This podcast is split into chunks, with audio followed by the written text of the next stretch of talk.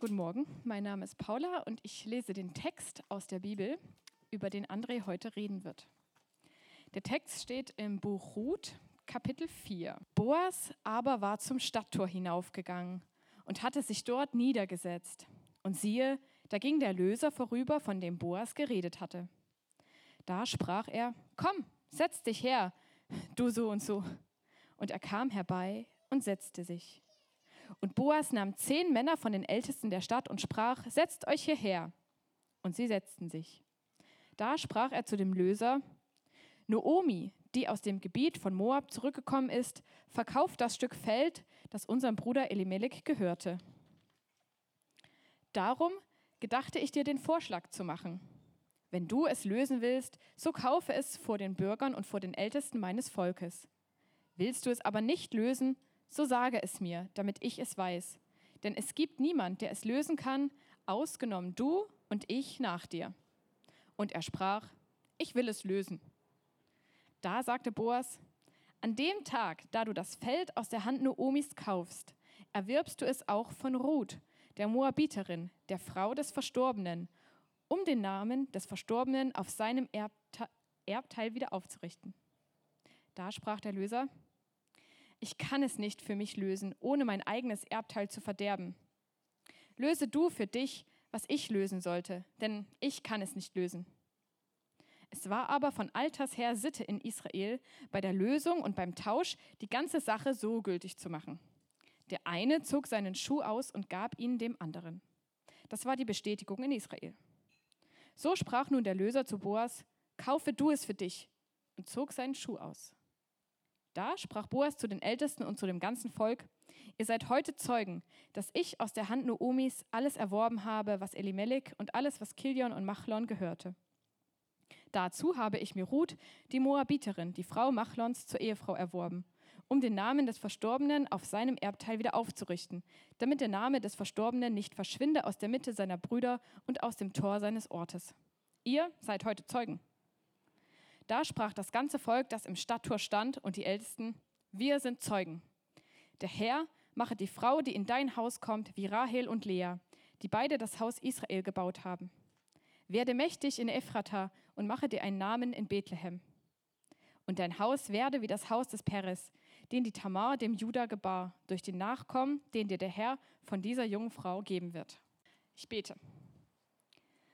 Gott, ich danke dir, dass du heute Morgen hier bist und dass wir darauf vertrauen können, dass du ein Gott bist, ja, der da ist und der nahbar ist, der uns persönlich begegnen möchte, der zu uns reden möchte und der auch durch ja, die Bibel, das Wort Gottes irgendwie zu uns reden möchte. Und ich bitte für André, der jetzt gleich ja, zu uns spricht über diesen Text, dass du ihn ja gebrauchst, dass er Dinge sagt, die unsere Herzen bewegen und Jesus, dass wir heute deiner Stimme zuhören und dass wir verstehen können, was du uns heute Morgen zu sagen hast. Amen.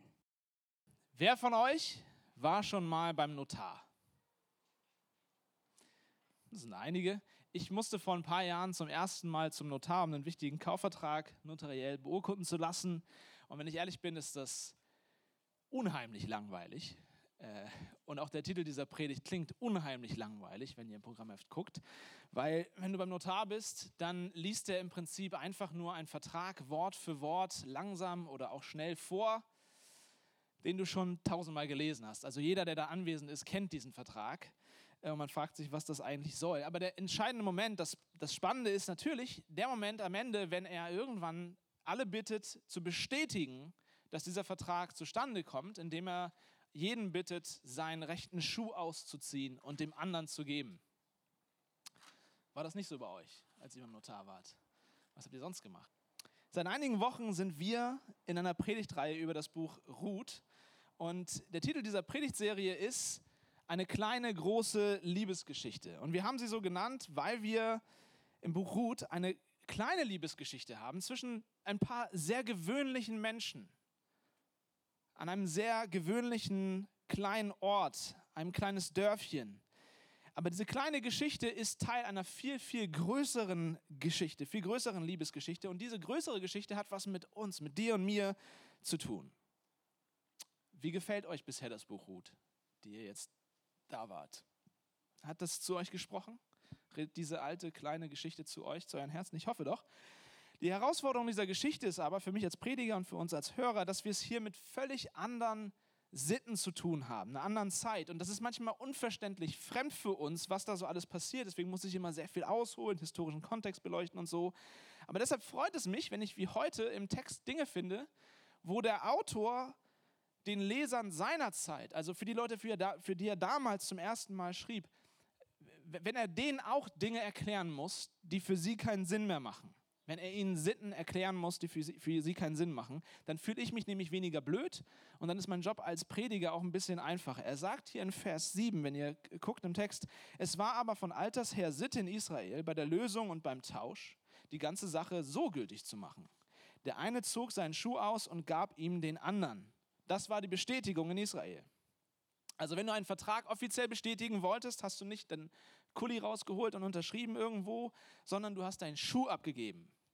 Ja, ich weiß jetzt nicht genau, wie er dann nach Hause gekommen ist ohne seinen Schuh. Aber das war ein Zeichen, das war der Stempel, dass dieser Vertrag zustande gekommen ist, ganz offiziell. Und bevor wir uns jetzt gleich angucken, worum es in diesem Vertrag ging, möchte ich einfach nur dein Augenmerk darauf lenken, dass dieser Bericht ganz offensichtlich erst viele Generationen später verfasst worden ist, nachdem das passiert ist. Und darauf weist der Autor uns hier kurz hin. Ja, der Autor sagt hier in Vers 7 quasi zu seinem Publikum, ich weiß, dass ihr nicht mehr wisst, wie das damals war, deswegen lasst es mich euch erklären. Und das führt zu meinem ersten Punkt. Und übrigens, die Punkte sind auch im Programmheft, damit ihr besser folgen könnt. Wenn ihr Notizen machen wollt, ist das vielleicht auch möglich da drin. mein erster Punkt ist eine ungewöhnliche Legende. Dieses Buch ist geschrieben für das jüdische Volk mehrere Generationen nachdem diese Ereignisse passiert sind. Ja, diese Geschichte von einer Witwe und einem Bauern und einer Migrantin, in der kein einziges Wunder geschieht, die eigentlich relativ unspektakulär wirkt, irgendwo in einem Dorf namens Brothausen, Bethlehem. Diese Geschichte, da sagt sich irgendjemand viele Generationen später, davon muss jeder in Israel hören. Jeder muss davon wissen. Warum? Warum? Nun, ich habe mich ich habe mich wirklich die ganze Zeit jetzt, die ganzen Wochen, habe ich mich so zusammengerissen. Ihr könnt es euch nicht vorstellen, wie schwer das für mich ist, nicht vorzugreifen, nicht zu spoilern, weil wenn ich, wenn ich den Anfang gleich am Ende erkläre, äh, das Ende gleich am Anfang erkläre, ups, heute wird es schwierig hier mit dem Wind. Danke, das funktioniert glaube ich nicht, weil es kein, ups, ah, Dankeschön. Also ich habe mich zusammengerissen, weil ich nicht das Ende spoilern wollte, wenn wir am Anfang sind. Das würde die ganze Geschichte kaputt machen, ist klar? Ups. Das ist nicht magnetisch, alles gut. Danke euch. Vielen Dank trotzdem. Aber das Ende der Geschichte, das erklärt uns, worum es in der Geschichte geht. Wir müssen so ein bisschen vorgreifen und ich muss mich jetzt zusammenreißen. Aber das Ende der Geschichte verrät uns, dass diese Liebesgeschichte zwischen Boas und Ruth Teil von etwas Größerem ist. Es ist die Vorbereitung auf etwas. Nämlich diese Geschichte erklärt uns, woher, aus welcher Familie der König Israels kommt. Uns wird hier erklärt, wer die Vorfahren vom großen König David waren und letztendlich auch von wem, äh, wer die Vorfahren vom Messias selbst waren. Nächstes Mal werdet ihr dazu mehr hören. Ich werde mich jetzt zusammenreißen, nicht zu viel dazu zu sagen. Das Crescendo muss wirklich bis zum nächsten Mal warten. Aber mein Punkt jetzt, heute ist der. Niemand würde so eine Geschichte erfinden. Niemand würde so eine Geschichte erfinden. Wir müssen natürlich skeptisch sein, Freunde. Wir sind im 21. Jahrhundert. Für uns ist heute die Bibel nicht mehr als ein Buch voller Legenden, eine Sammlung von Legenden, von Leuten, die sich die Welt erklären, aus einer ganz anderen Zeit. Das Problem, das Problem jedoch dabei ist, dass die Bibel uns immer wieder Geschichten erzählt, die das herausfordern. Geschichten erzählt, die zu ungewöhnlich sind, um Legenden zu sein. Was meine ich damit? Wenn das Buch Ruth uns zeigen soll, aus welcher Linie der König David kommt, dass er aus einer ehrbaren, großen Familie kommt, um sein Recht auf den Thron zu sichern, dann macht das für uns Sinn. Okay? Das ist der geschichtliche Hintergrund. Aber warum, warum in aller Welt würde man dann so eine Geschichte erfinden? Wenn man eh viele Generationen später erst sich das ausdenken würde, warum dann so eine Geschichte? Eine Moabiterin, Vorfahren des Königs, Moab, das, das sind Erzfeinde der Juden. Ja, das, sie ist eine, aus einem Volk, das Erzfeinde der Juden waren. Und sie soll eine direkte Vorfahrin des Königs sein? Und versteht mich nicht falsch, sie, sie ist in dieser Geschichte die Heldin. Ruth ist eine Heldin, aber der Autor macht sich das Leben unnötig schwer, unnötig kompliziert, wenn er darstellen will, aus was für einer ehrbaren Familie der König David kommt. Er stellt unsere Erwartungen völlig auf den Kopf. Stell dir das vor. Da lesen die Juden das zu dieser Zeit und sagen sich, unser König ist nicht 100% jüdisch? Da ist moabitisches Blut in ihm? von einer moabitischen Frau, die, die Moabiter, dessen, deren Frauen vor vielen hundert Jahren dafür gesorgt haben, dass unsere Männer verführt wurden und 24.000 Männer an einem Tag gestorben sind, das war Moab. Eine von den Frauen ist Vorfahren von unserem König. Und warte mal, nochmal einen kurzen Schritt zurück. Überhaupt, eine Frau ist Heldin? Eine Frau ist Heldin? Ich meine, für uns kein Problem, klar. Aber für die Zeit damals, in der Kultur, in der Zeit, waren Frauen nicht die Helden einer Geschichte. Und es wird noch krasser. Später wird es heißen, in den Versen, die nach unserem Text kommen, dass Ruth besser ist als sieben Söhne. Und ihr müsst verstehen, damals war das Denken, Söhne sind besser als Töchter. Nicht die Bibel sagt, Söhne sind besser als Töchter, die Zeit, die Kultur sagt das. Und dann sagt hier dieser, dieser Text auf einmal, Ruth ist besser als sieben davon. Sieben ist die Zahl der Vollkommenheit in der Bibel. Das heißt, der Text sagt quasi, Ruth ist besser als die besten Söhne. Es wird hier komplett das Denken der Zeit auf den Kopf gestellt. Was ich sagen will, ist, wenn man diese Geschichte sich ausdenken würde, um quasi politische Machtgefüge zu stärken, dann macht das gar keinen Sinn. Menschlich gesehen macht das gar keinen Sinn, diese Legende sich zu erdenken. Es sei denn, wir haben es hier nicht mit einer menschlichen Geschichte zu tun, sondern wir haben es hier tatsächlich, so wie das Buch Ruth sich auch selbst uns zeigt, damit zu tun, dass Gott selbst in unsere Zeit, in unsere Welt eingreift und uns sagt, ich tick anders als ihr und ich habe andere Werte als ihr und ich stelle auf den Kopf, was ihr denkt und wie ihr tickt. Wir machen manchmal den Fehler, das höre ich so oft, wir machen manchmal den Fehler und sagen, die Bibel passt nicht in unsere Zeit. Die Bibel passt heute nicht mehr in unsere Zeit. Wie oft höre ich das? Das ist nicht richtig. Jedenfalls nicht so. Die Bibel passt in keine Zeit. Die Bibel passt in keine Zeit.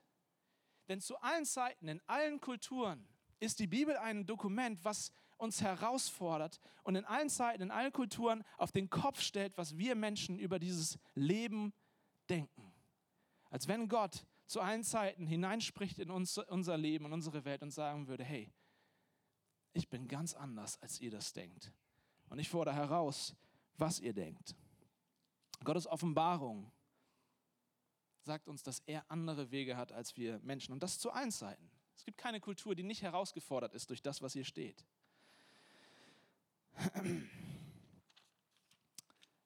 Das führt zum zweiten Punkt. Es gibt Probleme in diesem Text. Es gibt das Problem namens so und so. In Vers 1 steht, Boas aber war zum Stadttor hinaufgegangen und hatte sich dort niedergesetzt. Und siehe, da ging der Löser vorüber, von dem Boas geredet hatte. Da sprach er, komm, setz dich her, du so und so. Und er kam herbei und setzte sich. Es gibt diese Geschichte von Muhammad Ali, dem größten Boxer aller Zeiten. Könnt, wir können darüber diskutieren, aber das ist, aber er ist es. Und es gibt diese Geschichte, wo er im Flugzeug sitzt und eine Flugbegleiterin zu ihm kommt und Schwierigkeiten mit ihm hat und er sich ziemlich anstellt, weil er sagt, er braucht, er braucht sich nicht anschnallen. Und sie besteht aber darauf, dass er sich anschnallt natürlich. Das ist ein Riesendrama. Was macht sie mit diesem großen Koloss und so? Und er sagt irgendwann, Superman braucht keinen Gurt.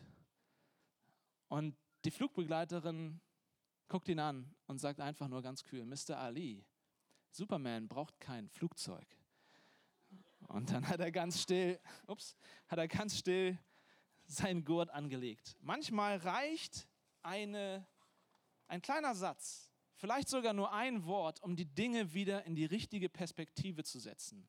Und selbst diese Probleme, die sich vor uns aufbauen wie so ein Berg, werden auf einmal ganz, ganz klein. Und das ist so ein Moment hier. Ruth und ihre Schwiegermutter.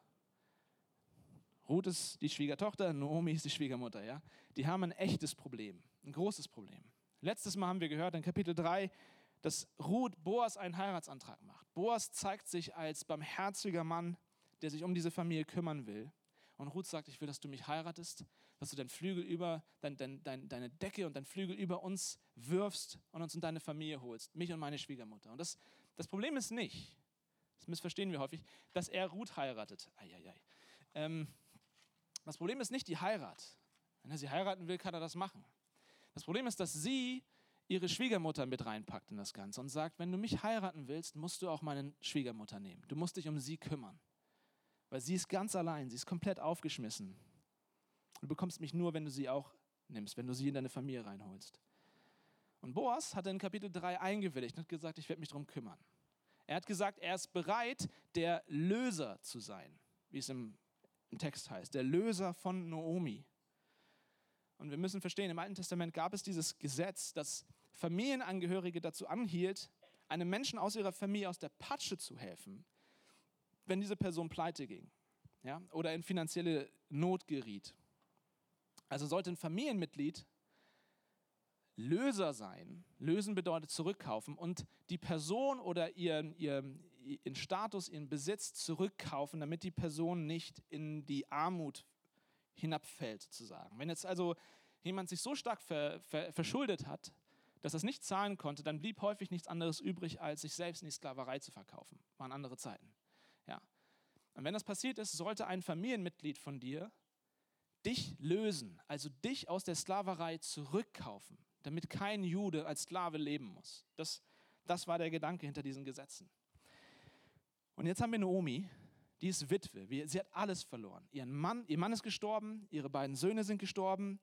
Sie, sie kann sich nicht selbst versorgen, sie hat keine Nachkommen, sie ist zu alt, um nochmal Kinder zu kriegen oder zu heiraten. Sie hat keine Zukunft, sie hat nichts mehr.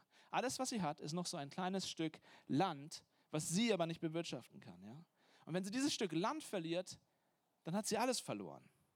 Dann gibt es keine Zukunft mehr. Ihr müsst, ihr müsst verstehen, das ist eine Agrarkultur. Ja? Das Land ist alles deine, deine Identität, dein, deine Zukunft, deine Familie, alles ist an dieses Land gebunden. Und wer kein Land hatte, hatte keine Zukunft. Wer aber mehr Land hatte, war reich. Und nicht nur er, das war eine ewige Sache. Deine Kinder und Kindeskinder und deren Kinder haben dieses Land geerbt. Und jetzt sagt Boas also zu Ruth, ich will dich heiraten und ich bin bereit, mich um Naomi zu kümmern, euer Löser zu werden und sie in unsere Familie zu holen, ihr Land zu kaufen und sie damit in meine Familie hineinzuholen. Aber, großes Aber, es gibt noch einen anderen. Es gibt noch einen anderen Verwandten. Das Gesetz sagte, dass der nächste Verwandte der Löser sein sollte. Er das Vorkaufsrecht quasi hatte. Er ist der Erste in der Linie, ja? der, der Erste an der Reihe, der, der das machen kann. Und Boas sagt, hey, wir können nicht einfach jetzt hier so, so, so ein geheimes Ding machen, sondern wir müssen den richtigen Weg gehen und wir müssen erstmal dem anderen Verwandten das anbieten. Ja. Und es wird noch schlimmer. Für diesen anderen Verwandten ist das der Deal des Jahrhunderts. Einen besseren Deal kriegst du nicht. Ja? Es, es gab nämlich noch mehr Gesetze. Es war ein ganz, ist ein bisschen kompliziert, das zu erklären, aber es, es gab ein ganzes, eine ganze Batterie von Gesetzen, die quasi Menschen davor geschützt haben, ähm, dass, dass, dass sie in Armut, Armut oder in Ruin gestürzt wurden. Zum Beispiel gab es das Gesetz vom Jubiläe. Ja, alle 49 Jahre wurden alle Besitzverhältnisse auf Null gesetzt. Alle Besitzverhältnisse wurden auf Null gesetzt. Jede Familie hat ihr Land zurückbekommen, auch wenn sie es irgendwann verloren hat. Das ist eine interessante Politik. Also wenn dein Cousin, damit wir es verstehen, dein Cousin wird, geht pleite und muss sein Land verkaufen dann kannst du beigehen und sagen, ich kaufe das Land, damit das Land innerhalb unserer Familie bleibt, damit nicht irgendein Fremder das bekommt. Ja? Und du kannst es bewirtschaften, das ist dann dein Land. Ja, du musst es ja auch dafür zahlen. Aber alle 49 Jahre wird alles auf Null gesetzt. Das heißt, wenn du im 49. Jahr bist, musst du dieses Land deinem Cousin oder seinen Nachkommen wieder zurückgeben. Versteht ihr? Das, das, das ist das Denken. Das sorgt dafür, dass eine Familie nicht dauerhaft ihrer Besitzgrundlage beraubt würde. Und das Ding ist jetzt aber, Naomi ist eine Witwe, sie ist zu alt, um nochmal zu heiraten, sie hat keine Nachkommen, die sind ja alle gestorben. Das heißt, Jubiläe, das 49. Jahr, würde nicht greifen. Das heißt, dieser Verwandte, der jetzt das Vorkaufsrecht hat, könnte das Land kaufen von ihr und großherzig sagen, weißt du, ich will, dass das in der Familie bleibt, ich kümmere mich um dich, aber in Wirklichkeit kauft er ein Land, das er nie wieder zurückgeben muss. Versteht ihr? Weil sie wird sterben und sie hat keine Nachkommen. Das ist der perfekte Deal. Das ist eine ewige Geldanlage. Das bedeutet, er verdoppelt quasi seinen Besitz und nicht nur seinen, sondern über Generationen. Alle seine Kinder werden davon profitieren. Seht ihr das Drama? Boas bietet ihm das an und wir denken als Leser, nein, Boas soll doch derjenige sein. Und so, so kommt er hier in Vers 1 und sagt, komm, setz dich hierher, du so und so. Du so und so. Und es ist, es ist wirklich lustig. Es ist im Hebräischen, im Original, ist es mindestens genauso lustig, wie es hier klingt. Ja, ihr müsst verstehen, die ganze Szene ist ernst, sie ist formell. Ja, ich habe gerade ganz viele juristische Sachen erklärt, ja, und, und auch der Text ist voll davon. Alles ist formell. Boas, Boas setzt sich ins Tor. Das Tor ist, ist nicht einfach nur der Eingang zum Dorf, das Tor ist quasi das Notariat. Das ist der Ort, wo Gericht Gerichtsverhandlungen gehalten wurden zum Beispiel. Das ist der Ort, wo Verträge formell geschlossen wurden. Darum geht es. Und er setzt sich hin. Das ist die Geste, die sagt, ich bin hier, um Business zu machen. Ich meine es ernst. Ist ganz formell, was er hier tut. Und dann holt er nicht nur ein oder zwei, er holt zehn Älteste. Er holt zehn Zeugen, zehn Notare und sagt, setzt euch alle hin. Versteht ihr das Bild? Das hier ist so formell, so offiziell wie es geht. Das hier ist nicht irgendwie nachts unter der Brücke, er hat einen Trenchcoat an und einen Koffer und einen Hut und sagt, psst, so, das ist nicht das, was hier passiert. Es ist so offiziell, wie es nur irgendwie geht. Und dann in dieser formellen, offiziellen Geschichte sagt er auf einmal, hey, äh, Dings da, ähm, setz dich. seht ihr die Ironie? seht, ihr, seht ihr den Humor, der da drin ist? So und so, Dings da. Und ich bin mir ganz sicher, Boas kannte den Namen seines eigenen Verwandten. Ja, in dem kleinen Dorf, weiß nicht, 100 Leute leben da oder so. Natürlich weiß er, wie sein Verwandter heißt. Und ich denke auch, ehrlich gesagt, dass Boas den richtigen Namen gesagt hat. Es macht gar keinen Sinn, in diesem formellen äh, Zusammenhang hier so, so zu agieren. Ich denke eher, dass der Autor ganz bewusst den Namen austauscht und sagt, das ist Dings da. Wir haben in der ersten Predigt in Kapitel 1, wenn ihr euch daran erinnert, gelernt, Namen sind in diesem Buch unheimlich wichtig. Namen treiben die Geschichte voran. Jeder einzelne Name hat eine Bedeutung und sagt etwas über die Geschichte aus. Erinnert ihr euch? Alles, sogar Ortsnamen, alles hat hier eine Bedeutung. Der Autor macht das nicht aus Versehen, der Autor macht das ganz bewusst. Es ist ein literarisches Mittel, um uns zu zeigen als Leser, dass er uns schon hier als diese Dramatik sich aufbaut, ja, als dieser Berg sich aufbaut, dieses große Problem, sagt der Autor schon von ganz am, ganz am Anfang, dieses Problem ist kein echtes Problem.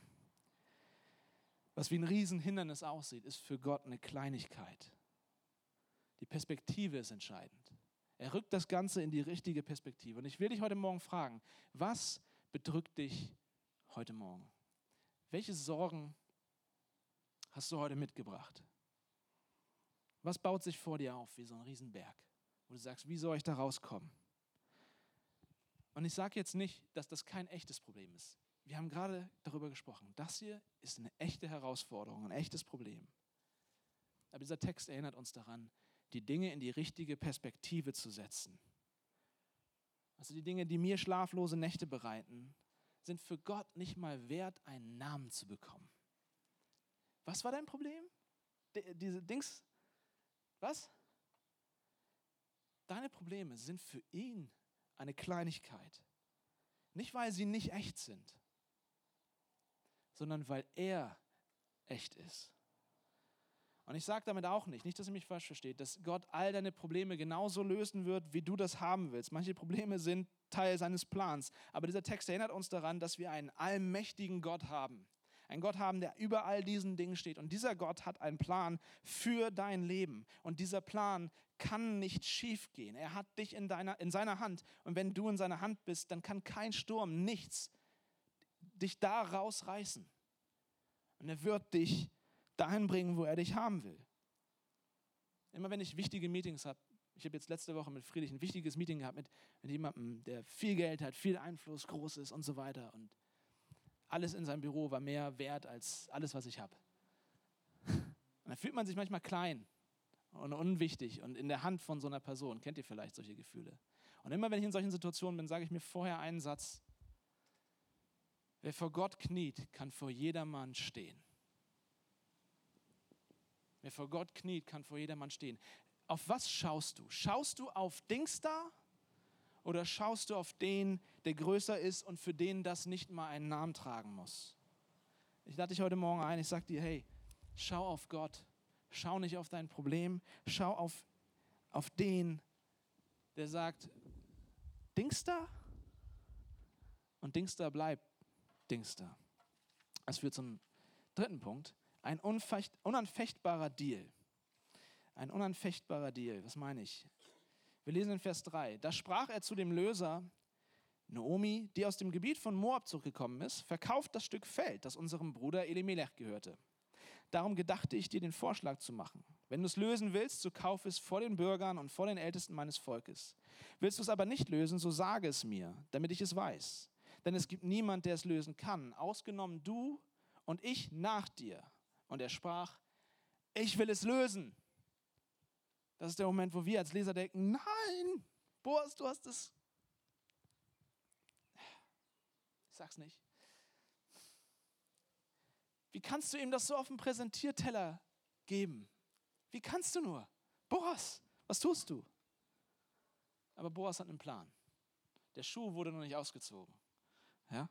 Vers 5, da sagte Boas, an dem Tag, da du das Feld aus der Hand Noomis kaufst, erwirbst du es auch von Ruth, der Moabiterin, der Frau des Verstorbenen, um den Namen des Verstorbenen auf seinem Erbteil wieder aufzurichten.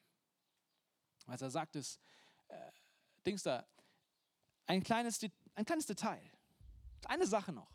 Du, du, willst das, du willst das lösen, du willst das Land kaufen. Wenn du das Land haben willst, musst du auch Ruth nehmen. Er packt Ruth in den Deal rein in das Paket. Versteht ihr? Jetzt fragen wir uns, kann er das? Irgendwie ja, irgendwie nein. Ist ein bisschen schwierig. Aber jetzt zeigt sich hier an dieser Stelle das Verhandlungsgeschick von Boas. Boas ist kein Anfänger, Leute. Es gab damals etwas, das hieß Leviratsehe oder Bruderehe. Ich habe letztes Mal, glaube ich, auch ein bisschen was davon erzählt. Wenn ein Mann, ganz kurz, ohne Nachkommen starb, ja, dann starb seine Linie aus. Und das sollte nicht passieren. Und deswegen gab es dieses dieses, dieses Gebot, das sagte, wenn ein Mann stirbt, dann soll sein Bruder seine Frau heiraten. Und der erste Nachkomme, das erste Kind aus dieser neuen Beziehung, würde die Linie des Verstorbenen weiterführen. Das wäre offiziell nicht das Kind von dem neuen Mann, sondern das Kind von dem, der verstorben ist. Könnt ihr mir folgen? Ja, das ist, das ist die Bruderehe. Das Ding ist nur, weder Dingster noch Boas sind Brüder von dem Verstorbenen. In dem Text heißt es zwar, unser Bruder Elimelech, und das ist quasi eine Anspielung auch von, von Boas, dass er sagt, hey, wir müssen gucken, was das, was das Gesetz will, nicht nur, was es im Wortlaut sagt. Ja. Aber es sind, oft, es sind nicht formell die Brüder von Elimelech, von dem Verstorbenen. Aber indem Boas das jetzt so aufgezogen hat, das ist schwierig zu sehen, aber indem Boas das so aufgezogen hat, hat er den Verwandten in eine richtig schwierige Lage gebracht. Gerade eben hat dieser verwandte Dings da vor zehn Leuten, vor zehn Ältesten, quasi vor der Stadt gesagt, ich bin bereit, das Opfer zu bringen und ehrbar mich um meine Familie zu kümmern. Und bin bereit zu lösen, Noomi zurückzukaufen. Ich bin bereit, ihr Land zu kaufen, wenn es denn sein muss. Ja, er, ist, er ist hier der Großherzige. Ja, es geht hier um Ehre in der Familie und so. Aber er weiß ganz genau, dass das alles Quatsch ist. Das ist kein Risiko, das ist der beste Deal seines Lebens. Er, er, er kauft das zwar das Land, damit es eigentlich, das ist der Gedanke, an Noomis Nachkommen geht, aber er weiß ganz genau, sie hat keine Nachkommen. Und deswegen behält er es einfach. Und Boas fragt, willst du das machen? Er sagt, ja, will ich. Und dann sagt er, aber das Land gehört eigentlich auch Ruths Nachkommen, weil Ruth ist die Frau von Machlon gewesen. Machlon war der Sohn von Naomi, der auch verstorben ist. Und er sagt, hey, wenn du es lösen willst, dann lass es uns gleich richtig machen. Lass es uns gleich komplett machen. Wenn du das Land kaufen willst, dann musst du es ja auch von den Nachkommen von Elimelech kaufen. Und das heißt, du musst Ruth einen Nachkommen schenken, der dann das Land erbt. Wenn du so großherzig bist, als Löser einzuspringen, um das Land in der Familie zu halten, dann doch sicher auch so großzügig, dass du die Familie von deinem verstorbenen Bruder weiterführst, oder? Seht ihr, was Boas macht? Und da kriegt er ein bisschen kalte Füße. Da heißt es dann, da sprach der Löser, ich kann nicht für mich lösen, ohne mein eigenes Erbteil zu verderben. Löse für dich, was ich lösen sollte, denn ich kann es nicht lösen. Der Deal ist gerade so richtig, richtig unattraktiv geworden. Weil wenn, wenn dieser Verwandte jetzt zustimmt, das Land zu kaufen und Ruth zu heiraten und ihr einen Sohn zu schenken, dann ist das offiziell nicht sein Sohn, das ist nicht Teil seiner Familie, sondern das ist der Sohn des verstorbenen Mannes von Ruth. Er kauft also nicht ein Land, also er kauft also ein Land, muss dafür bezahlen, dann muss er sich um Naomi und Ruth kümmern, solange sie leben. Er muss einen Sohn aufziehen und diesem Sohn alles vererben, was er gekauft hat. Und es hat, bringt seiner Familie gar nichts. Seht ihr das Dilemma jetzt für ihn? Also überlegt er sich anders. Er sagt, äh, so, so so gut geht es mir dann doch nicht finanziell. Ich habe es mir anders überlegt. Und jetzt sagst du vielleicht, völlig zu Recht, mir raucht der Kopf von all diesen juristischen, technischen Details. Das ist ja, ist ja wirklich wie beim Notar heute. Super langweilig. Wieso macht Boas das Ganze so formell, so kompliziert? Hätte er nicht einfach sagen können, ich heirate Ruth und gut wäre? Warum macht er das alles so in, in Phasen? Warum, warum ist das so kompliziert? Warum so formell? Das ist der Punkt. Boas sorgt dafür, dass dieser Vertrag wasserdicht ist. Jedes Detail, jede Fußnote, alles ist geklärt. Hier ist nichts fragwürdig an diesem Vertrag. Boas will, dass das formell so sauber ist, wie es nur geht. Er holt zehn Älteste, er macht es am öffentlichen Tag und er geht Stück für Stück durch diesen Vertrag durch und sagt, was das alles bedeutet. Und es geht um die Formalitäten. Die Formalitäten sind wichtig. Seht, Dingster, unser Freund hier, der wird später niemals kommen können und sagen, Boas hat mich reingelegt. Ich hatte eigentlich das Recht, das Land zu kaufen. Formell hätte er ja recht, ne? Aber er hat vor Zeugen gesagt, ich will dieses Land nicht. Und er hat dann sogar seinen Schuh ausgezogen und damit gesagt, das ist das Zeichen, dass ich quasi das Ding abgebe, dieses Land abgebe. Ich will es nicht. Und dadurch, dadurch hat er keine Chance mehr, das irgendwie jemals anzufechten. Darum geht's. Darum geht's an dieser Stelle. So sprach nun der Löser zu Boas, Vers 8, kaufe du es für dich und zog seinen Schuh aus. Da sprach Boas zu den Ältesten und zum ganzen Volk, ihr seid heute Zeugen, dass ich aus der Hand Noomis alles erworben habe, was Elimelech und alles, was Kilion und Machlon gehörte, das sind die beiden Söhne, Dazu habe ich mir Ruth, die Moabiterin, die Frau Machlons, zur Ehefrau erworben, um den Namen des Verstorbenen auf seinen Erbteil wieder aufzurichten. Seht ihr, es geht darum, dass der Sohn von Ruth quasi den, dass die Linie von dem Verstorbenen weiterführt. Damit der Name des Verstorbenen nicht verschwinde aus der Mitte seiner Brüder und aus dem Tor seines Ortes. Ihr seid Zeugen. Und da sprach das ganze Volk, mittlerweile ist das ganze Dorf gekommen, das im Stadttor stand, und die Ältesten, wir sind Zeugen. Wir sind alle Zeugen. Freunde, dieser Deal ist unanfechtbar, wasserdicht. Was vorher eine Gefahr war, ist jetzt zur Sicherheit für Ruth und Naomi geworden. Das, was sie vorher bedroht hat, diese Frage, wer wird unser Löser sein, ist jetzt so bombensicher, dass sie all ihr Vertrauen darauf legen können. Niemand kann diesen Vertrag rückgängig machen. Niemand kann ihnen das Land nehmen, niemand kann ihnen die Zukunft nehmen, niemand kann ihnen ihre Nachkommen nehmen. Sie sind sicher. Und Boas ist ganz völlig formell einwandfrei zum Löser von Naomi und Ruths Familie geworden. Und das führt zum letzten Punkt, meine Freunde, dass das nämlich alles eine viel größere Geschichte ist. Am Ende heißt es, der Herr mache die Frau, die in dein Haus kommt, wie Rahel und Lea, die beide das Haus Israel gebaut haben. Werde mächtig in Ephrata und mach dir einen Namen in Bethlehem.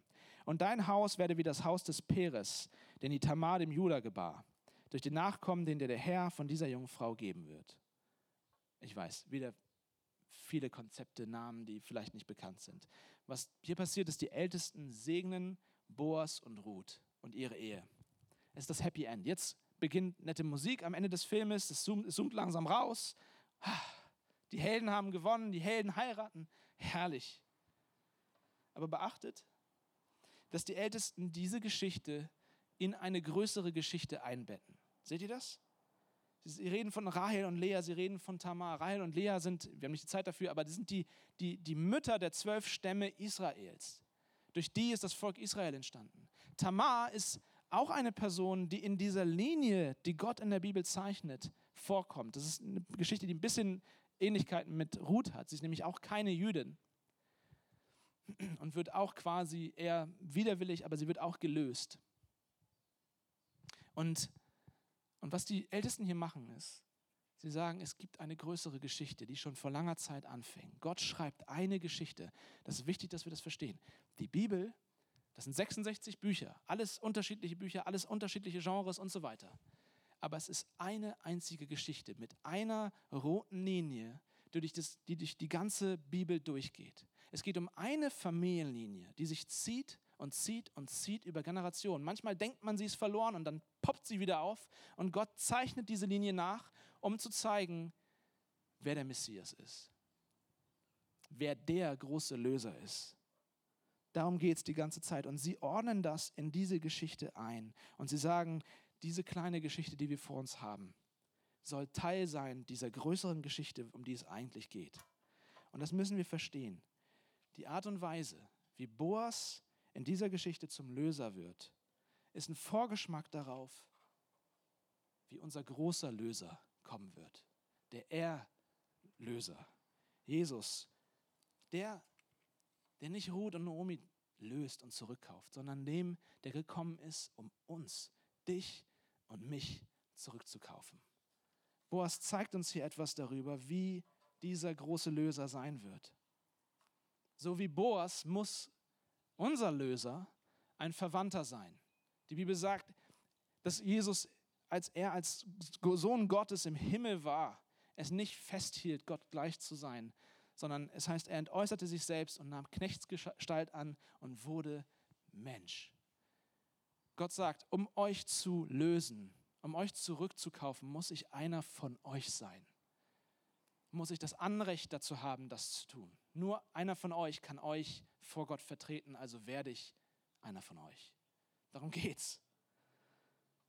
Und wie Boas war Jesus nicht nur bereit, er war willig dazu, uns zu lösen, uns zu retten, sondern er war auch in der Lage, die Kosten dafür zu tragen. Wir sehen in diesem Text, das Ganze kostet was. Der eine Verwandte sagt, das ist mir zu teuer. Aber Jesus sagt, der Menschensohn, also er selbst, ist gekommen, nicht um sich dienen zu lassen, sondern um zu dienen. Und dann sagt er was ganz Wichtiges. Der Menschensohn ist gekommen, um sein Leben zu geben als Lösegeld. Gleicher Gedanke, Lösegeld für viele. Ich bin gekommen, um mein eigenes Leben zu geben. Das wird es mich kosten, um euch zu lösen. Das ist die Geschichte der Bibel. Das ist die große Geschichte. Aber er war nicht nur bereit, er war nicht nur in der Lage und, und, und willig, sein Leben zu geben, Jesus hat den Deal abgeschlossen. Und das ist mein großer Punkt. Das ist das, was du heute mitnehmen sollst. Wenn du alles andere vergisst, vergiss das nicht. Boas stellt völlig sicher, dass dieser Vorgang, dieser Vertrag unanfechtbar ist. Dass niemand daran drehen kann. Boas ist nicht halbherzig oder schlampig oder irgendwie sowas. Er macht den Deal wasserdicht. Und am Kreuz, an Ostern haben wir es gehört, ruft Jesus, was? Es ist vollbracht. Tetelestai ist das griechische Wort, ist ein Wort. Es ist vollbracht, ist im Griechischen ein Wort. Dieses Wort hat man geschrieben unter Rechnungen, die man bezahlt hat. Wenn sie komplett abbezahlt wurden, schrieb man Tetelestai drunter. Das ist abbezahlt, das ist erledigt. Hier kann niemand mehr kommen und sagen, da fehlt noch was. Alles ist getan, alles ist bezahlt. Wenn Jesus sagt, es ist vollbracht, dann sagt er damit, dieser Vertrag ist abgeschlossen. Freunde, Jesus hat nicht versucht, uns zu erlösen. Jesus hat nicht probiert, uns zu erlösen. Jesus hat nicht damit angefangen, uns zu erlösen und der Rest liegt jetzt an uns. Jesus hat uns gelöst, hat uns erlöst. Da wackelt gar nichts. Verstehst du das, was das bedeutet? Das ist ein schwieriges Konzept für uns. Ne?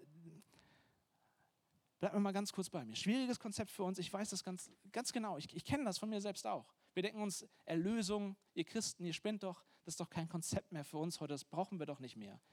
Ich brauche die ganze Sache mit Gott nicht, die ganze Sache mit Jesus nicht und Erlöser brauche ich schon gar nicht. Und doch würde ich dich herausfordern und dir sagen, das ist so zentral für dein Leben. Arthur Miller, ich weiß nicht, ob den jemand kennt, das war ein Schriftsteller im letzten Jahrhundert, der war verheiratet mit Marilyn Monroe, hat, hat viele interessante Sachen geschrieben. An einer Stelle schreibt er folgendes: Jahrelang habe ich das Leben wie einen Rechtsstreit betrachtet. Ja, wie ein Rechtsstreit. Wenn man jung ist, beweist man, wie mutig man ist oder wie klug man ist und auch, was für ein guter Liebhaber man ist. Später muss man dann beweisen, was für ein guter Vater man ist, was für ein guter Ehemann man ist. Und schließlich versucht man zu beweisen, wie weise man ist, wie mächtig man ist, wie erfolgreich man ist. Ich wusste nur, dass ich für das, was ich getan hatte, entweder gerechtfertigt oder verurteilt werde. Es würde auf jeden Fall ein Urteil geben. Ich glaube, mein Unglück begann dann wirklich, als ich eines Tages aufblickte und die Richterbank leer war. Kein Richter in Sicht. Und alles, was mir blieb, war ein sinnloser Prozess vor einer leeren Richterbank, was natürlich eine andere Art ist zu sagen, mir blieb die Verzweiflung.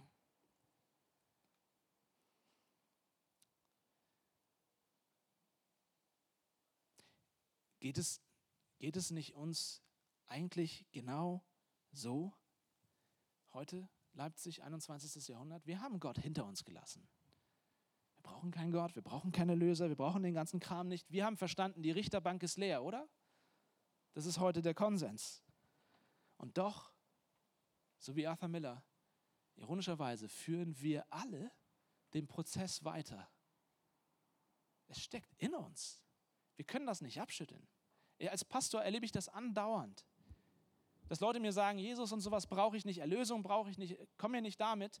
Und doch, wenn ich sie angucke, gehen sie innerlich auf und ab wie Leute, die bei einem Gerichtsprozess sind und sie warten jetzt gerade auf das Urteil und sie beißen sich die Fingernägel, ob es reicht, ob sie gut genug sind. Und wir beweisen es vielleicht nicht Gott, wir beweisen uns vielleicht vor unseren Eltern oder vor unserem Arbeitgeber oder vor wem auch immer wir uns beweisen, aber wir alle sind in diesem Gerichtsprozess und ständig in der Unsicherheit. Reicht es denn?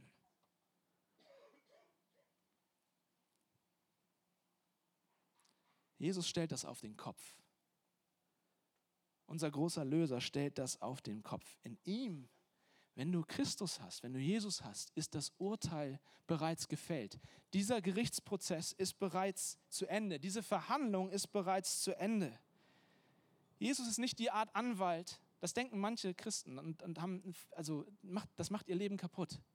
Sie denken, Jesus ist ihr Anwalt in dem Sinne, dass er immer wieder einen Aufschub beantragt. Du machst wieder Unsinn und Jesus geht zu seinem Vater und sagt, ja, gib ihm noch eine Chance, komm, ich, ich, ich trete für ihn ein. Und, er, und er, er wirkt nochmal einen Aufschub für dich. Ja, diesmal hat er wirklich Mist gemacht, aber gib ihm noch einen Aufschub. Und ich denke dann, wie muss die Unterhaltung bei mir sein? Jesus kommt zu, zu, zu seinem Vater und sagt, ja, André, ich weiß, der hat wieder Mist gebaut, der war wieder stolz und all diese Sachen. Aber kannst du nicht noch mal ein bisschen gnädig sein? Kannst du nicht noch mal ein bisschen, bisschen drüber hinwegschauen? Und Gott sagt, Jesus, ich habe dich gern, aber er ist Pastor mittlerweile. Also, wie lang, wie lang soll ich da aufschieben?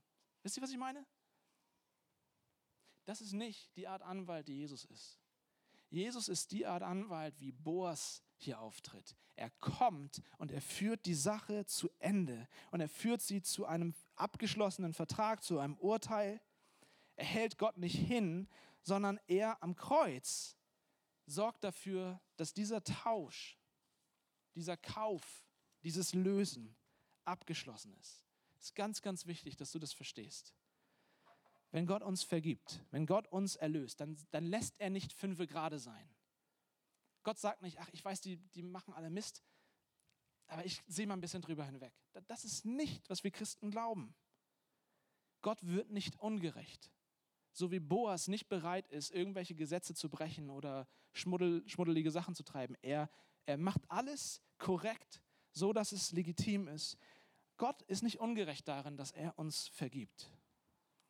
Er liebt dich und er will dich lösen. Er will dich zurückkaufen sich, dich zurückbringen in die Beziehung mit ihm, aber er muss dabei gerecht bleiben. Er muss dabei konsequent bleiben.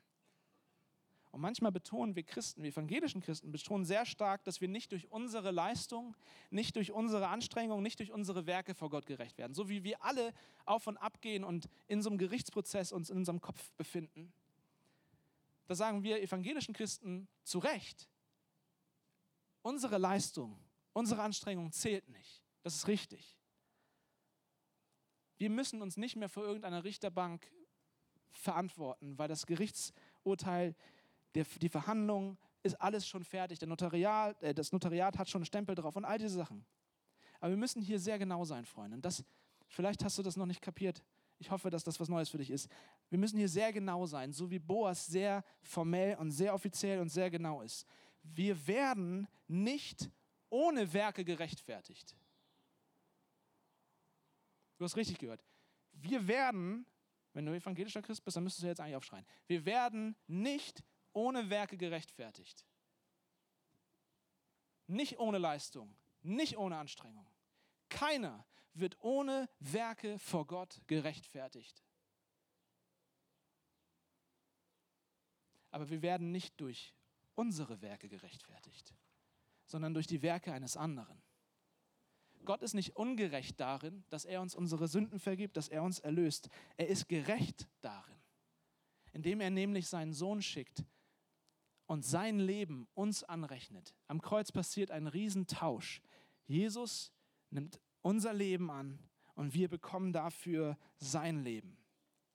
Und jetzt, Freunde, genauso wie bei Naomi, das, was vorher eine Gefahr war für uns, Gottes Gerechtigkeit war wie so ein Knüppel, der über meinem Leben hing. Ja? Du machst das falsch, bumm. Du hast gelogen, pack. Das, was vorher eine Gefahr war für mein Leben, ist jetzt meine Sicherheit. Weil wenn Gott dieses Verfahren abgeschlossen hat, der Notar hat seinen Stempel gegeben, der Schuh wurde getauscht, am Kreuz hat Jesus mein Leben auf sich genommen und mir sein Leben geschenkt, dass dieser Tausch ist passiert. Und Gott hat gesagt, ja, wir sind alle Zeugen, dass das stimmt dann kann er mich niemals, niemals herausschmeißen. Wenn Gott mich nicht annimmt, ist er ungerecht. Verstehst du das? Gott kann, Gott kann dich niemals loswerden, wenn du in seinem Sohn Jesus Christus bist. Geht nicht.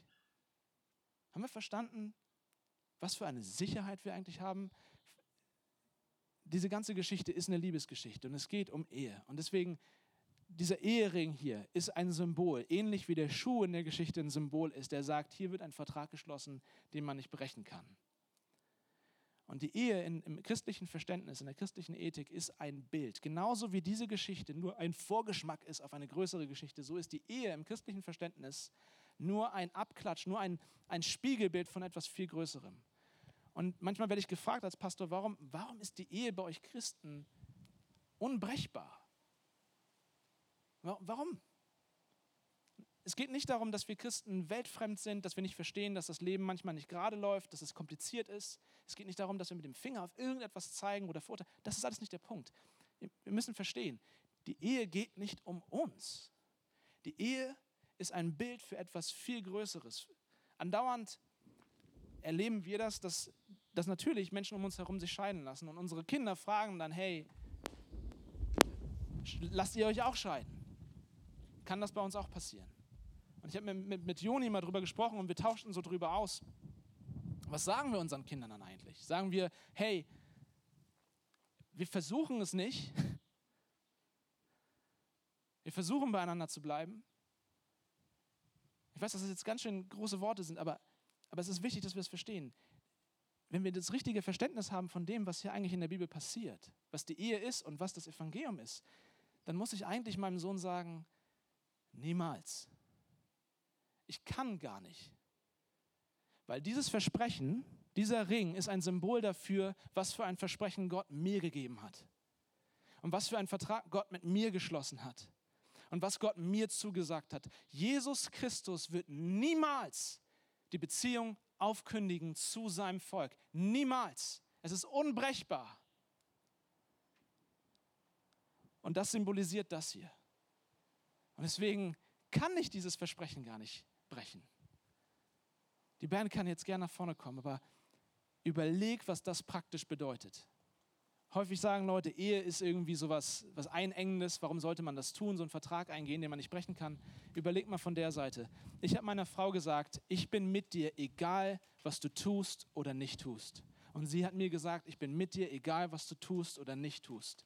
Dein Mist ist mein Mist und mein Mist ist dein Mist. Wir können nicht aus dieser Sache raus. Das kann ganz schön ätzend sein. Aber wenn du das richtig verstehst, ist das der Boden, auf dem wirkliche Liebe wachsen kann, weil du sagst, ich kann mich wirklich zeigen, wie ich bin. Ich muss hier niemandem etwas beweisen. Ich muss niemandem etwas beweisen. Diese Person hat versprochen, niemals loszulassen. So wie unser Herr uns das versprochen hat. Amen.